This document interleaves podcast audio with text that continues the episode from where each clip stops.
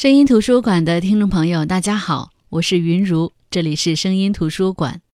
今天我们继续来分享老舍的中篇小说《我这一辈子》的第十四、十五节。到我四十岁那年，大运亨通，我补了巡长。我顾不得想已经当了多少年的差，卖了多少力气，和巡长才挣多少钱。都顾不得想了，我只觉得我的运气来了。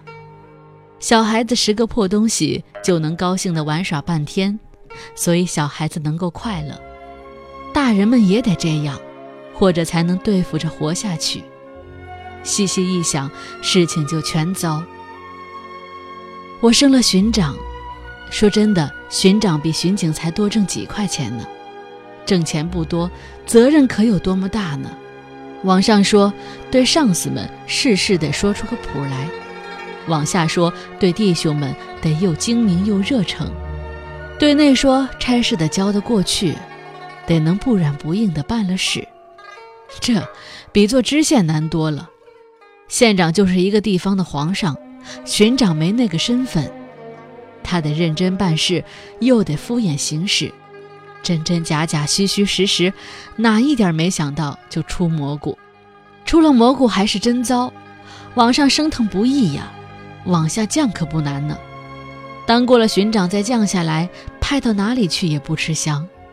弟兄们要吃，呵，你这做过巡长的，这个那个的扯一堆。长官呢，看你是个刺儿头，故意的给你小鞋穿，你怎么忍也忍不下去，怎么办呢？哼，由巡长而降为巡警，顶好干脆卷铺盖家去，这碗饭不必再吃了。可是依我说吧，四十岁才升上巡长，真要是卷了铺盖，我干嘛去呢？真要是这么一想，我当时就白了头发。幸而我当时没这么想，只顾了高兴，把坏事儿全放在了一旁。我当时倒这么想。四十做上巡长，五十，哪怕是五十呢，再做上巡官，也就算不白当了差。咱们非学校出身，又没有大人情，能做到巡官还小吗？这么一想，我简直的拼了命，精神百倍的看着我的事，好像看着颗夜明珠似的。做了两年的巡长，我的头上真见了白头发。我并没细想过一切。可是天天揪着心，唯恐哪件事办砸了，担了处分。白天我老喜笑颜开的打着精神办公，夜间我睡不实在。忽然想起一件事，我就受了一惊似的，翻来覆去的思索，未必能想出办法来。我的困意，可也就不再回来了。公事而外，我为我的儿女发愁。儿子已经二十了，姑娘十八。福海，我的儿子，上过几天私塾，几天平儿学校，几天公立小学。字嘛，凑在一块儿，他大概能念下来第二册国文。坏招，他可学会了不少。私塾的、平儿学校的、公立小学的，他都学来了，到处准能考一百分。假如学校里考坏招数的话，本来嘛，自幼失了娘。我又中年在外边瞎混，他可不是爱怎么反就怎么反不？我不恨铁不成钢的去责备他，也不抱怨任何人，我只恨我的时运低，发不了财，不能好好的教育他。我不算对不起他们，我一辈子没给他们弄个后娘，给他们气受。至于我的时运不济，只能当巡警，那并非是我的错。人还能大过天去吗？福海的个子可不小，所以很能吃呀。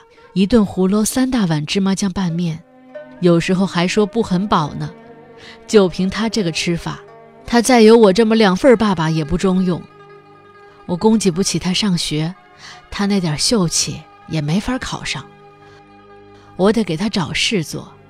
唉，他会做什么呢？从老早我心里就这么嘀咕。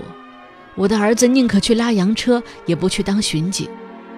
我这辈子当够了巡警，不必世袭这份差事了。在福海十二三岁的时候，我叫他去学手艺，他哭着喊着一百个不去。不去就不去吧，等他长两岁再说。对个没娘的孩子，不就得格外心疼吗？到了十五岁，我给他找好了地方去学徒，他不说不去，可是我一转脸，他就会跑回家来。几次我送他走，几次他偷跑回来。于是只好等他再大一点吧，等他心眼转变过来，也许就行了。哼，从十五到二十，他就愣慌慌的过来，能吃能喝，就是不爱干活。感到叫我给逼急了，你到底愿意干什么呢？你说，他低着脑袋说：“他愿意做巡警，他觉得穿上制服在街上走，既能挣钱，又能就手散心，不像学徒那样永远圈在屋里。”我没说什么，心里可刺着痛。我给打了个招呼，他挑上了巡警。我心里痛不痛的，反正他有事做，总比死吃我一口强呀。父是英雄儿好汉，爸爸巡警。儿子还是巡警，而且他这个巡警还必定跟不上我。我到四十岁才熬上巡长，他到四十岁，哼，不叫人家开革出来就是好事。没盼望，我没续娶过，因为我咬得住牙。他呢，改名难道不给他成家吗？拿什么养着呢？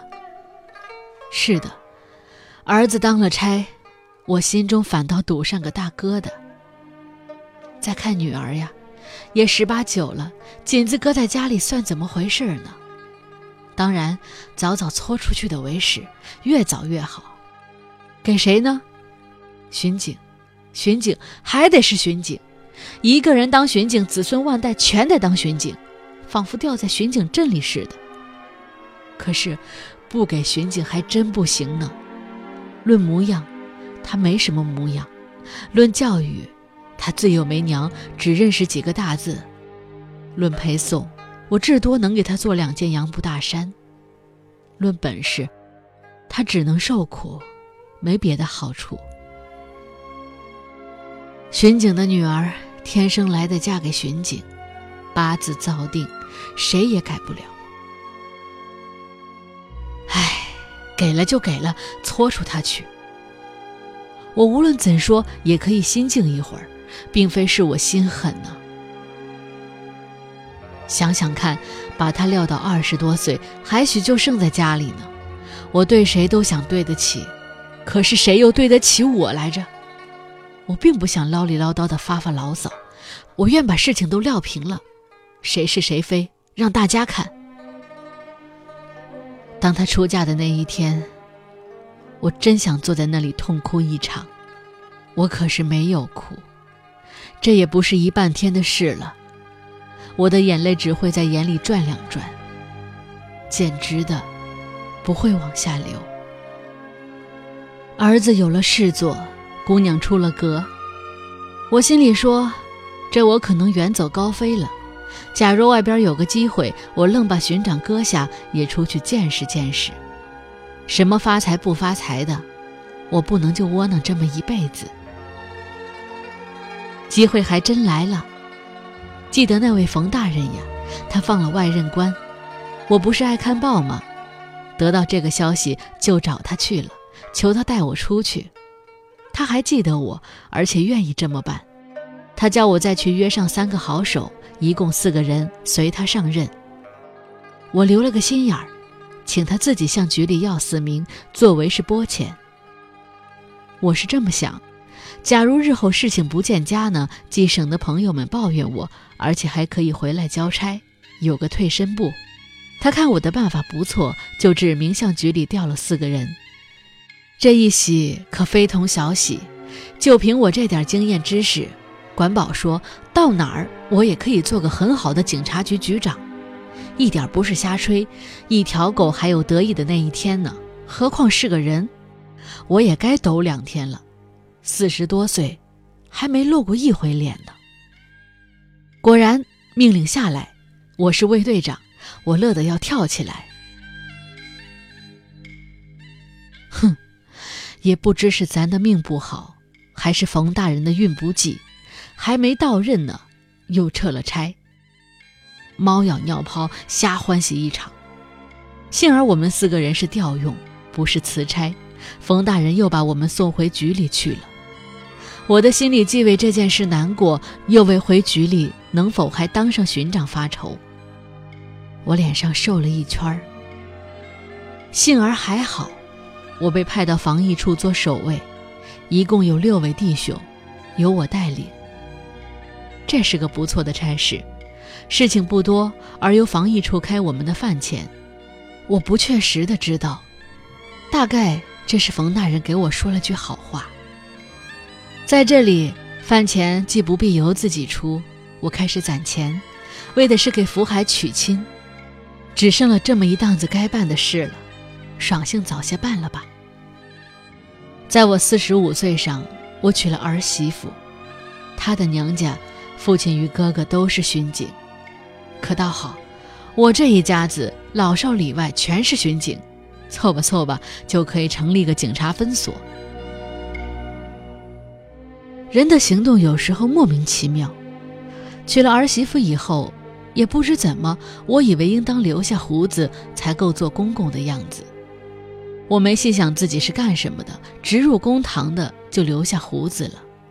小黑胡子在我嘴上，我捻上一袋关东烟。觉得挺够味儿。本来嘛，姑娘聘出去了，儿子成了家，我自己的事又挺顺当，怎能觉得不是味儿呢？唉，我的胡子惹下了祸。总局局长忽然换了人，新局长到任就检阅全城的巡警。这位老爷是军人出身，只懂得立正看齐，不懂得别的。在前面我已经说过，局里区里都有许多老人，长相不体面。可是办事多年，最有经验。我就是和局里这群老手排在一处的，因为防疫处的守卫不属于任何景区，所以检阅的时候便随着局里的人立在一块儿。当我们站好了队，等着检阅的时候，我和那群老人还有说有笑，自自然然的。我们心里都觉得，重要的事情都归我们办，提哪一项事情，我们都知道。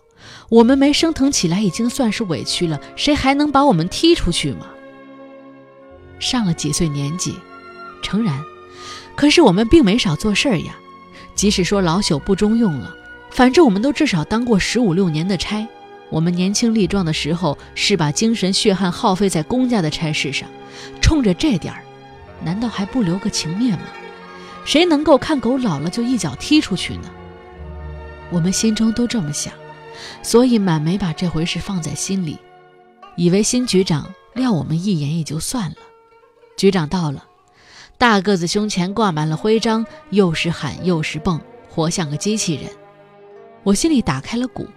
他不按着次序看，一眼看到我们这一排，他猛虎扑食似的就跑了过来，叉开脚，手握在背后，他向我们点了点头。然后忽然，他一个箭步跳到我们跟前，抓起一个老书记生的腰带，像摔跤似的往前一拉，几乎把老书记生拉倒。抓着腰带，他前后摇晃了老书记生几把，然后猛一撒手，老书记生摔了个屁股墩儿。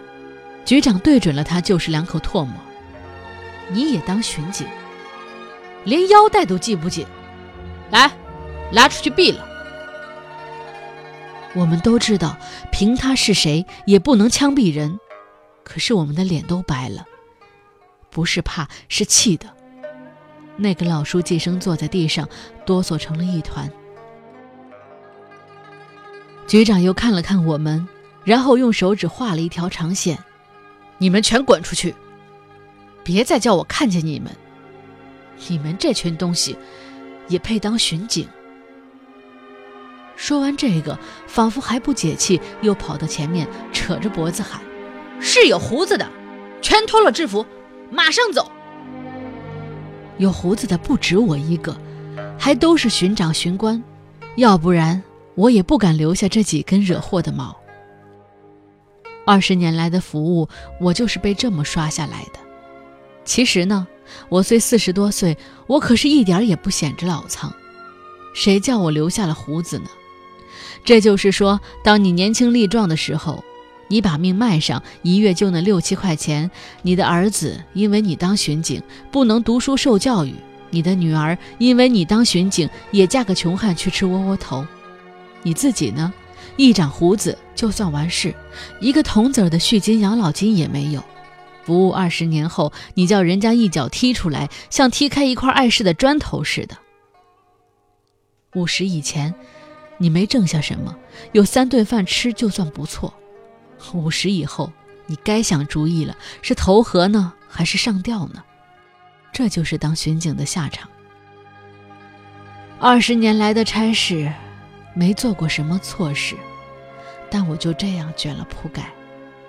弟兄们有含着泪把我送出来的，我还是笑着。